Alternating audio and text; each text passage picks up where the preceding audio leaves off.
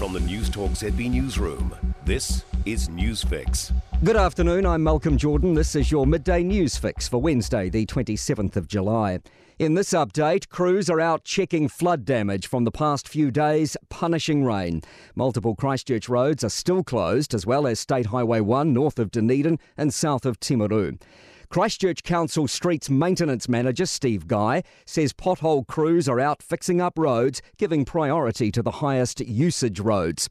Local Nikki told Newstalk ZB Canterbury Mornings she's popped a tyre on one pothole. I've sent them an email and told them that, you know, it hasn't been maintained adequately and I want them to reimburse me and she's blaming the council. Heavy rain warnings continue for Dunedin and North Otago, and there's a heavy rain watch for Clutha and Canterbury. In the North Island, State Highway 54 remains closed between Vinegar Hill and Feilding due to a washout yesterday afternoon. Police phones have been ringing with calls about one of New Zealand's highest profile killings. $100,000 is being offered for information about the unsolved death of Ashburton teen Kirsty Bentley. The 15 year old's body was found in the Rakaia Gorge two weeks after she went missing on the afternoon of New Year's Eve 1998. Herald senior crime reporter Kurt Bayer says more than 20 tips came in from the public overnight. There'll be some information that won't be of interest, some information will already know about, but included in that could be some new leads for them to chase.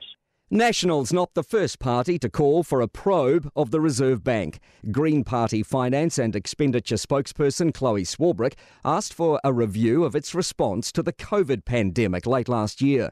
Reserve Bank Governor Adrian Orr has recently acknowledged his interest rate decisions contributed to high inflation. Swarbrick is pleased other parties also want an inquiry. There does need to be a level of public scrutiny and definitely just public information kind of put out there for, say, sake of all of us to mull over. Auckland police are asking the public to help them find a man who sexually assaulted a woman in a central city apartment block.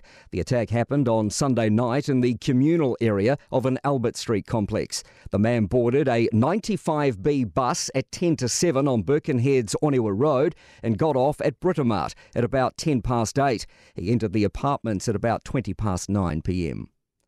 Investors are increasingly prioritising social values over profit.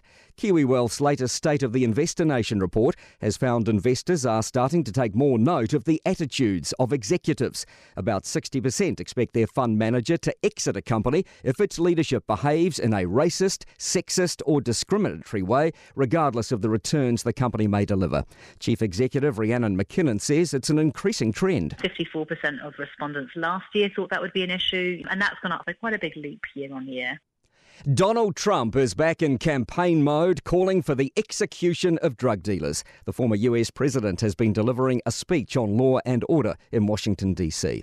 To sport, Scott Robertson admits his next coaching gig will likely be an international one, whether that's with the All Blacks or elsewhere, because he wants to mentor at a World Cup. The inclusion exclusion debate continues in Australian Rugby League ahead of the Sea Eagles wearing a rainbow piping jersey for tomorrow night's NRL match against the Roosters.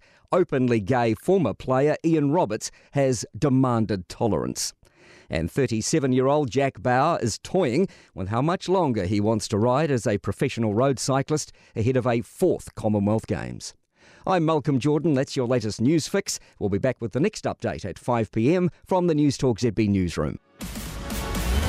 For more news, listen to Newstalk ZB live on iHeartRadio.